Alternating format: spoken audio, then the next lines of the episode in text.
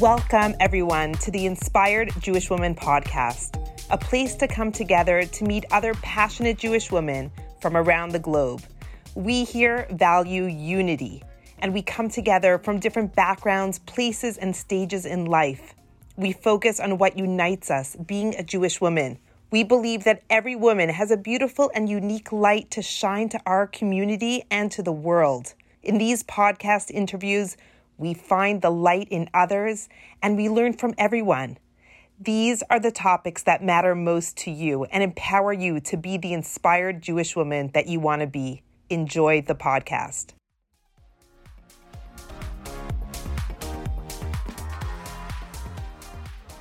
Welcome, everyone, to our weekly installment of some incredible inspiration from different women. Every week we have a different guest, and this week's guest is a personal favorite of mine.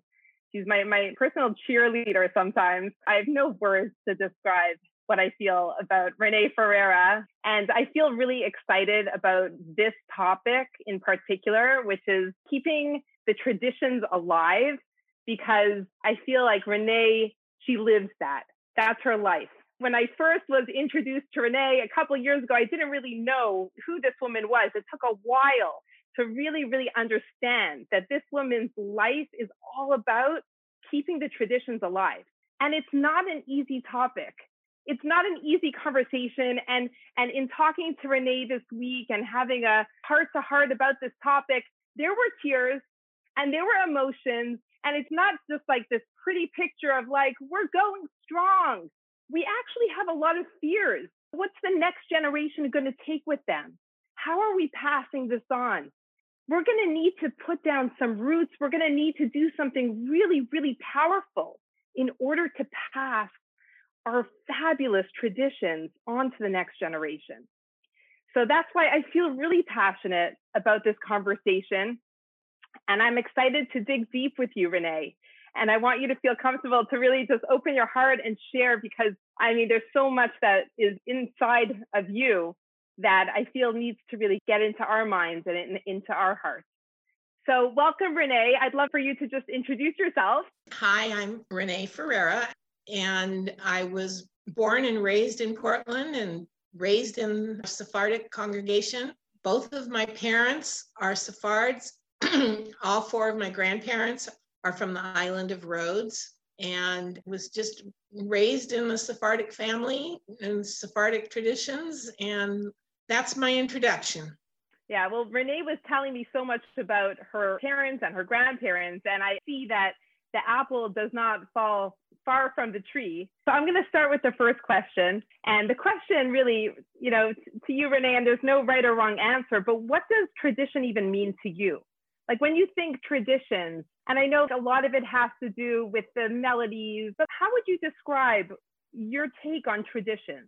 For me, Sephardic traditions, when I walk into the synagogue and I hear the melodies that we we use when we pray, they're the same melodies I was raised with, and they're different from the melodies I hear when I go to uh, Chabad or to Neve Sholem or or Shaarie Torah, any of the other synagogues, they're different. And the way we pray is different in the Sephardic synagogue. It's very, very participative. Everybody prays aloud the whole time. And during the, some of the holidays, the uh, Chazan at the front cantor uh, in the Sephardic tradition will stand up there and he'll point to different people to say different parts of the service. And and everyone's prepared to do that. It's just uh, it's just a warm welcoming prayer environment. And when i go and hear Kol Nidre or the Neilah service or any of those that are done once a year i cry because the melodies bring back all the memories of uh, growing up in that in that congregation.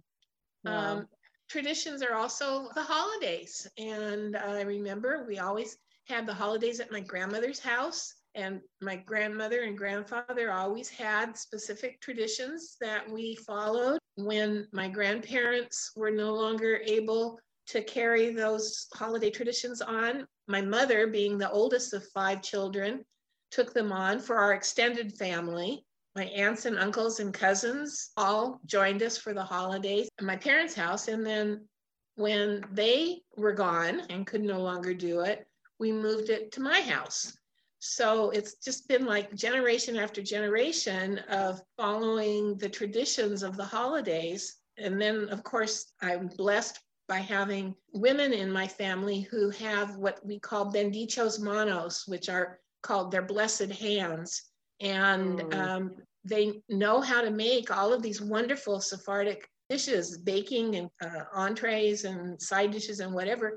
And they taught me how to do it. Wow. You know, it seems like it's it's the whole family gets in on these traditions at a certain point, right? It's not only for the women anymore.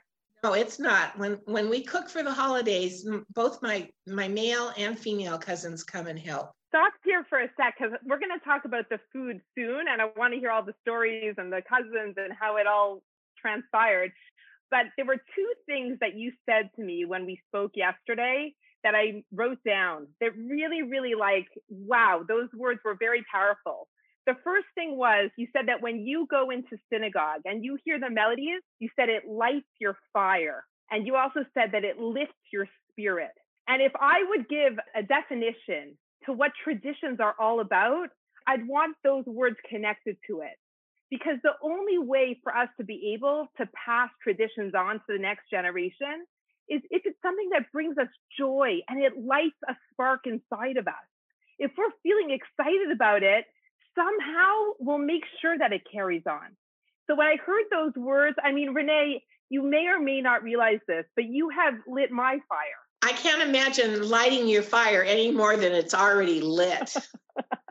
I love you too. I'm an excited individual, but I must say, coming into the Sephardic world, without knowing all the foods and the language and the prayers and the melodies. I mean, I kind of felt a little bit like an outsider. There was a lot of new. In fact, the night before my wedding to my 100% Sephardic husband, who's half Tunisian, half Moroccan, the night before my wedding, we had a Sephardic henna party. So just imagine my family just got off the plane from Canada to Israel and we're all 100% Ashkenazi. Like when I did my DNA testing, it was on, you know, 23andMe, it was 100% Ashkenazic Jewish. Like you don't get more Ashkenazi than this, okay? And it was the night before the wedding, and all of a sudden I see myself in my henna party with my husband's grandmothers wrapping me in gold coins and materials. You know, I'm, sitting there, you know, like not knowing what putting henna, slapping henna dye on my hands, and like you know, the all the the hoopla. And my best friend, who's also Ashkenazi, she came over to me. She whispered in my ear, "Eve, are you sure you want to go through with this?" it was different, you know. So I must say that over the years, I've slowly become more and more comfortable to the point where right now I feel so privileged to be a part of this tradition, to be carrying these beautiful traditions on that have gone all the way back to your heritage. And I'm going to pass it to my children. So I'm, I'm really excited to, to have that torch that you've given me, Renee. And it's really such an honor and a privilege. So the second question is how would you envision the Sephardic future? You know, I, I love dreaming. If you dream it, it could come. so let's dream. Being a practical person, uh, you know, if I'm going to dream something, I want to dream something that's actually doable. So, you know, we have years of Sephardic families who, uh, because we didn't have a, a, rabbi for so many years, um, their children all went to Sunday school uh, at some other synagogue. We didn't have one. Um, and uh, oftentimes they they married Ashkenazi Jews and went to pray at other synagogues. And so um, we don't really have a groundswelling of young people coming up through our synagogue to carry forward our traditions that are Sephardic. And because we're Orthodox, the families who are Sephardic, they're no longer Orthodox um, a good many of them. Some are, but most of them are not. So, you know, so we have to look elsewhere for our future. you know, you don't have to be Sephardic to be a member of our congregation. Anybody can be a member of our congregation. My dream really is that they attract people who want to learn our melodies, who want to learn our culture, who feel the warmth and the love that we have in our congregation, because there really is a lot of that amongst our, our whole congregation. It's a very welcoming place they feel that and they say, I want to be a part of that. And I want to learn the traditions that the Sephardic culture offers. And that's my dream. That's hmm. that's where I'm hoping we're uh, for our future. Because to be honest with you, if we are unsuccessful in doing that, we really don't have a future, and it hmm. would, you know, be a shame it's amazing to be part of a dream that's unfolding. And there have been many moments in the past year where I've seen growth of our congregation. When it was on Yom Kippur for Ne'ilah, and there was standing room only practically. I mean, we filled that large space that we expanded. And to see that happening is very sweet and it's encouraging because I think we're all with you in that dream for, for vibrancy and continu- continuity. So, my third question to you is if you had a message for Sephardic Jews or really any Jews out there to stay connected to their roots, what would that be? Find a home that you can grow in. And I don't mean a home like where you live, but a community. community where you can connect and meet the people and um, interact with them and learn from them and grow that way. That's, that's the only way I know to do that. I mean, for me personally, I have the most wonderful family in the world, mm. and I can connect through my family anytime I want. It's, you know, they're there. And, and I'm not talking about brothers and sisters because I'm an only child. I'm talking about cousins uh, and aunts. I can connect with them and we have a shared experience. But if you don't have that shared experience, then you need to find it someplace. And the only place I can think of is through a, a community resource like a, our synagogue. Wow, thank you. Thank you. And if I could add just a few words and something, a message that I would give to Jews out there, all over the diaspora, all over the world, in staying strong. It's it's really it's envisioning ourselves as a Jewish people as being part of this miraculous chain that has gone back thousands of years. And I look at every link as every generation and, and the strength and the courage that it must have taken for every generation, for every person to choose in again and again and again. And the fact that we could still be alive and our doors open is nothing less than a miracle. But here's the thing we're only as strong as our weakest link in that chain, right? We need to strengthen ourselves. We need to see the chain as being part of this big picture.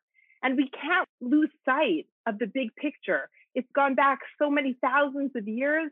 And God willing, we have a, a ways to go to come to our completion, to come to a better place for the whole Jewish world.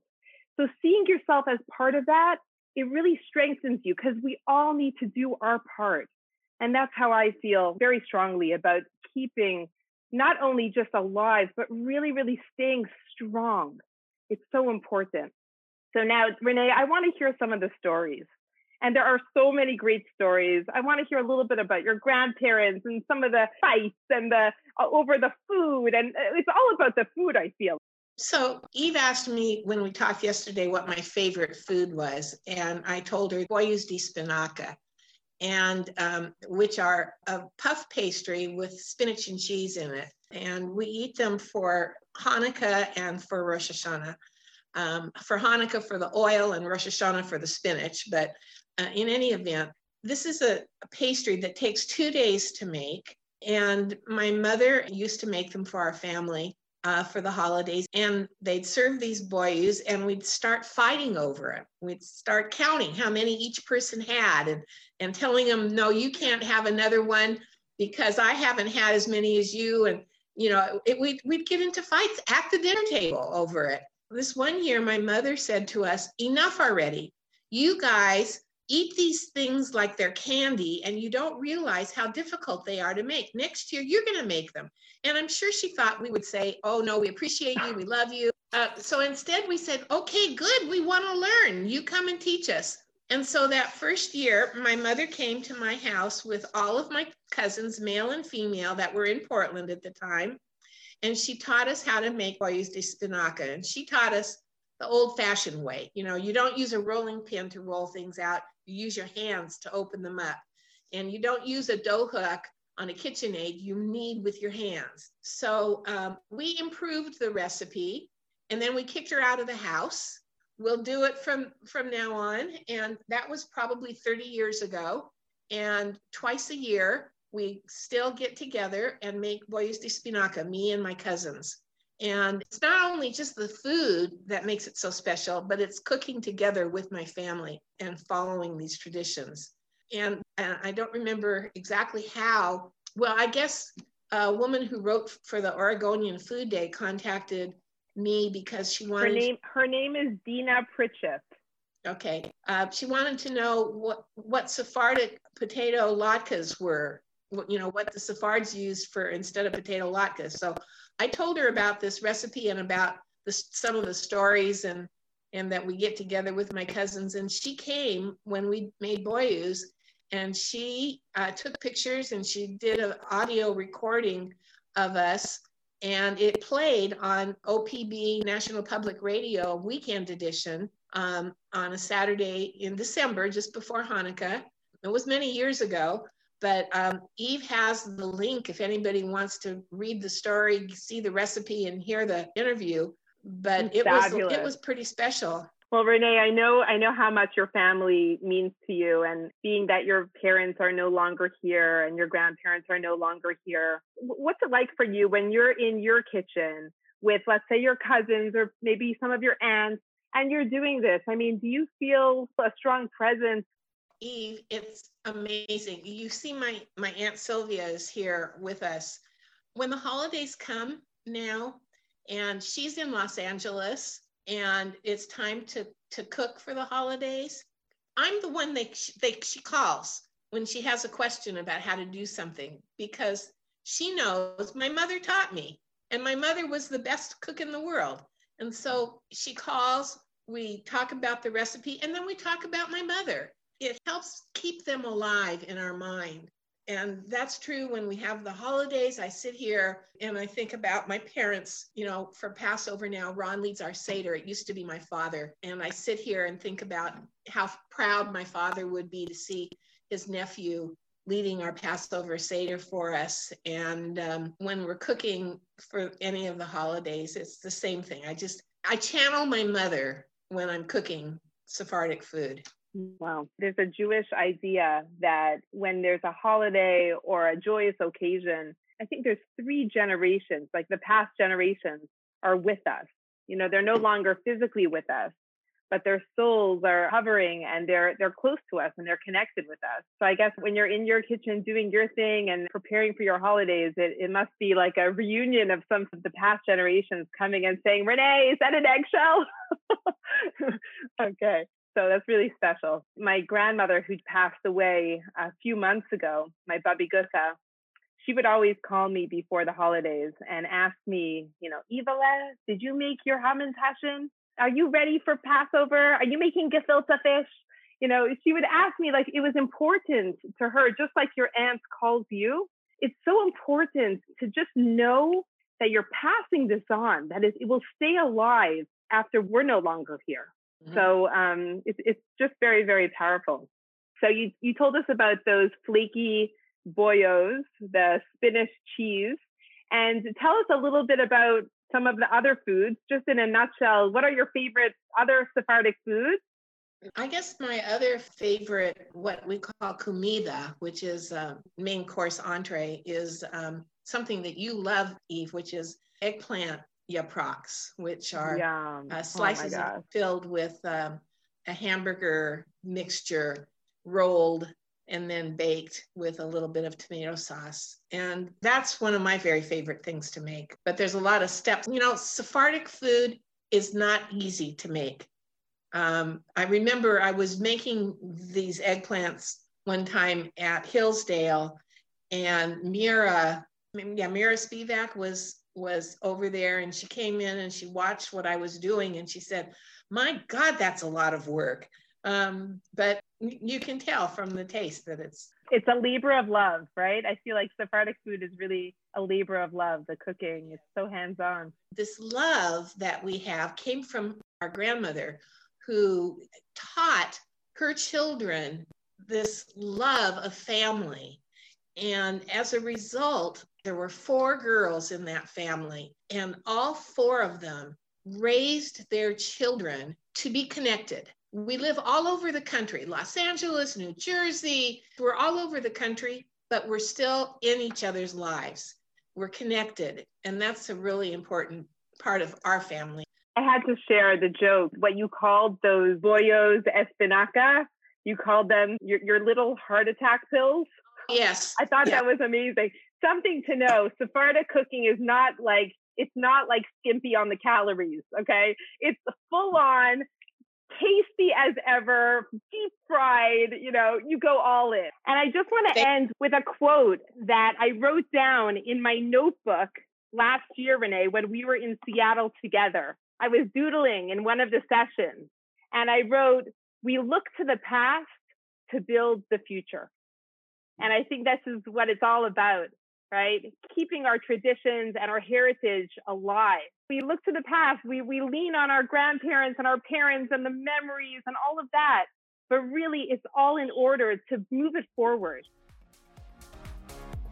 Thank you for listening to the episode with Renee Ferreira on keeping the traditions alive. Keep listening now for some more Passover inspiration. It was the week leading up to Passover last year, and you could just guess where I was. Yep, you guessed it correct. I was in my small Passover kitchen, cooking, cleaning, preparing for the holiday, and I was feeling pretty exhausted. Everyone was pitching in and pulling their load. The kids were helping, my husband was helping, but we were all overworked and overtired. Making Passover is not a small task. It takes a full team my husband did something really special for me. It just lifted my spirits. He came into that little kitchen. He took out a hammer and nail and hung up a picture on my kitchen wall. It was a picture of a very special woman figure, Rebbetzin, in my life, Rebbetzin Yemima Mizrahi, one of my favorite Jewish woman powerhouses and teachers. And on the bottom of it, of her picture, it read, "Bizchut Nashim Tzidkaniot Nigalu Avotenu Mimitzrayim." It was this famous quote that our sages said that it was in the merit of the holy, righteous Jewish woman that we were redeemed from Egypt. And our sages went on to say that the future redemption that we're still waiting for will once again come through the Jewish women. Jewish women are power. the strength of our faith is holding up our nation. We bring our passions, our excitement, our hopes, and our dreams for a bright future to the table. That word, emuna, faith, even the word has the root word aim, which means mother. It has always been the women who have led our people with faith. The stories go back thousands of years. The Jewish nation have never had it easy throughout history. We've been enslaved, persecuted, humiliated, and killed just because we were Jews. When we think of the terrible stories of those times in Egypt where babies were turned into bricks or thrown into the Nile River, cruelty beyond imagination, it's hard to even fathom this time, this devastation. The slavery in Egypt that lasted for over 200 years. It was a, the hardest, most backbreaking slavery of our bodies and our spirits. The evil Paro couldn't handle how even though we were enslaved and oppressed, we still stayed strong and clung to our faith and our beliefs. We carried on having children during these terrible dark times. And we were blessed and we multiplied. We were fruitful. At that time, Jewish women were giving birth to six babies at once. Paro feared that we were getting too strong and powerful, and his astronomers saw in the stars that a Jewish baby boy was going to be born that would grow up to lead the Jews out of Egypt.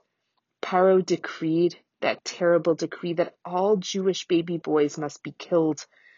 Paro told the Jewish midwives Yocheved and Miriam, also known as Shifra and Pua, to kill all the baby boys at birth. Yocheved and Miriam didn't listen to Paro's decree. They didn't fear him. They only feared God. They continued to take care of the babies, both the boys and the girls. When Paro called them back and asked them why they were not following his orders, they bravely said, The Jewish women are so lively and so full of energy. When we come to assist them in a birth, they have already delivered. When Paro realized he could not rely on the midwives to do the job, he implemented other plans. He had his Egyptian guards throw all the baby boys into the Nile River. Well, there was this figure, Amram, very public figure, a leader in the Jewish world. He was Miriam's father. He couldn't take the pain and suffering that he saw any longer, and he decided to divorce his wife, Yocheved, in order to stop having children during these awful times. All the adults were sad, but they followed him. They followed suit. They agreed that it was the right thing to do. They couldn't just carry on. Everyone divorced their wives. Now Miriam, who was only a few years old at the time, was young, but she knew she had to speak up. She came to her father and said, Father, with all due respect, your decree is even worse than Paro's decree. Paro decreed against all baby boys but your decree is against baby girls as well. One day, God will take us out of this slavery. We need to ensure that we have a nation for God to redeem. It must have been very humbling to be put in his place like that. But Amram accepted the rebuke. He said, The child is right. We will continue to remain married and bring children into the world. Hashem will help us. We must do our part and the outcome, it's not in our hands. Amram remarried his wife Yocheved, and everyone in the Jewish nation followed suit. Life carried on through all the turmoil and hardships and pain around them. Miriam knew in her heart that her parents would be the ones to have a special baby boy that would lead the Jewish people out of Egypt. And that very same year, a baby boy was born to her parents, Amram and Yocheved. And when this baby came into the home, it was filled with a bright light that showed how special he was. Happily, Amram kissed Miriam on her head. He said, My daughter, your words are coming true, your prophecy. Well, they hid the baby, Moses, for three months, but they couldn't hide him any longer. It was too dangerous. And Miriam watched her mother make a small basket, a teva. She spread clay on the inside and sticky tar on the outside. Yocheved, the mother, lay her precious baby inside the basket and took the basket down to the river, putting the basket into the water. Miriam's father, bitter and sad and angry, said to Miriam, Where is your prophecy now? Miriam ran down to the Nile River and hid behind the bulrushes never taking her eyes off of that basket with her baby brother inside. What would happen to her baby brother? She watched with complete, unwavering faith and excitement to see God's miraculous plan unfold. And of course, it did unfold. Just then, Paro's daughter, Batya, the princess of Egypt, was coming down to the river with her maidservants. Batya sees the basket. She stretches out her hand. Another miracle happens and her arm reaches till the basket. Batya draws the basket in from the water. That's actually where we get the name from, Moshe. Kimin hamayim mishitihu. From the water I pulled him out. And she sees this beautiful baby boy. And even though her father decreed that all Jewish boys must be killed, Batya's heart told her to protect and keep this one alive. She decided she would do whatever she could for this baby. She brings net, wet nurses for him to eat from. He refuses and continues to cry. Miriam, the sister of the baby, emerges from behind the bulrushes and she boldly suggests to Batya the princess that perhaps he will only eat from a Jewish woman. She asks if she could run and call a Jewish mother possibly to feed the child. And Batya, desperate to please and calm down this child, says, quickly go. Miriam is filled with gratitude and happiness as she runs to call her mother. Batya requested that Yocheved take the baby and nurse him in her own home for two years and then return him to the palace. The princess offered to pay Yocheved to be the wet nurse for this child, her very own child. The hands of God is so present every step of the way. Miracles upon miracles pave every step. The Jewish women in Egypt pulled their men through difficult times. The men were depressed, downtrodden, and exhausted, as I'm sure the women also were. But the women used their strength, their faith. They pulled themselves through this time. They had these small copper pieces that they used as mirrors. They used it to beautify themselves for their husbands. They came to the fields to meet their husbands. Their husbands were so downtrodden they wouldn't even come back home. And the women brought these men back to life.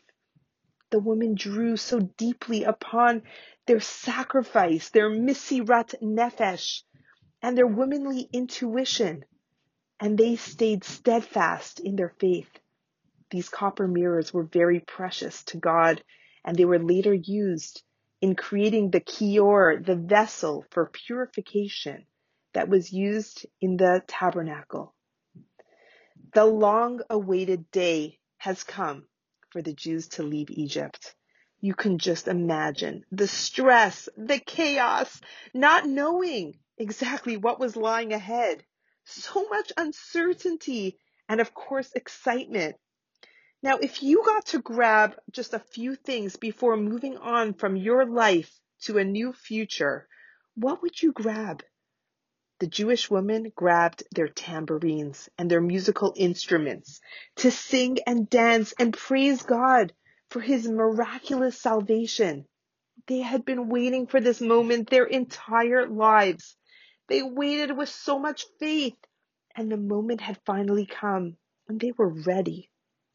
Since this time in Jewish history, the drum or the tambourine has become the symbol of the Jewish woman's faith in the coming redemption. The Torah states how Miriam the prophetess and all the women danced with their musical instruments after the splitting of the sea. As it says in the book of Beshalach, V'tikach Miriam Hanavia, achot Aaron, et hatop biyada, v'tetzaen kol hanashim achareha, batupim ubemacholet. And Miriam the prophetess, Aaron's sister, took the drum in her hand, and all the women went out after her with drums and circle dances. And here we are today, women still using so much sacrifice in keeping our faith strong, keeping our families on the right path, holding on to our Judaism using Herculean strength as the culture and world around us makes it not so easy to stay true to our values and beliefs. So much has changed, and yet nothing has changed. We sometimes don't realize how difficult our situation is. We'd rather not think about it, but we are standing on the brink of change of the ultimate redemption, And once again, it will be us, the women, that will be leading the way. The Kabbalist, the Ari, from the 16th century once said that the generation before the coming of the Mashiach will be the reincarnated souls from the generation of Egypt. Ladies, it is time. We are ready. I'm wishing you all a beautiful, beautiful Passover. We are the descendants of these women who used these copper mirrors in Egypt, who used sacrifice, had such hopes and good intentions, and survived, survived and thrived. We have that in our DNA. My dear sisters, know who you are. Know where you come from. Know your power and your essence. Know that no matter how old or young you are, no matter your size, your education, your skin color, your abilities or disabilities, your customs, or your level of religious observance, you, yes, you, you matter and you are essential. Do not underestimate the light and goodness that you bring into the world. Do not underestimate your part in the coming of the final redemption. Thank you so much for joining me. Chag Kasher B'Sameach. Happy Passover. Sending so much love to all of my sisters all around the world. Take care.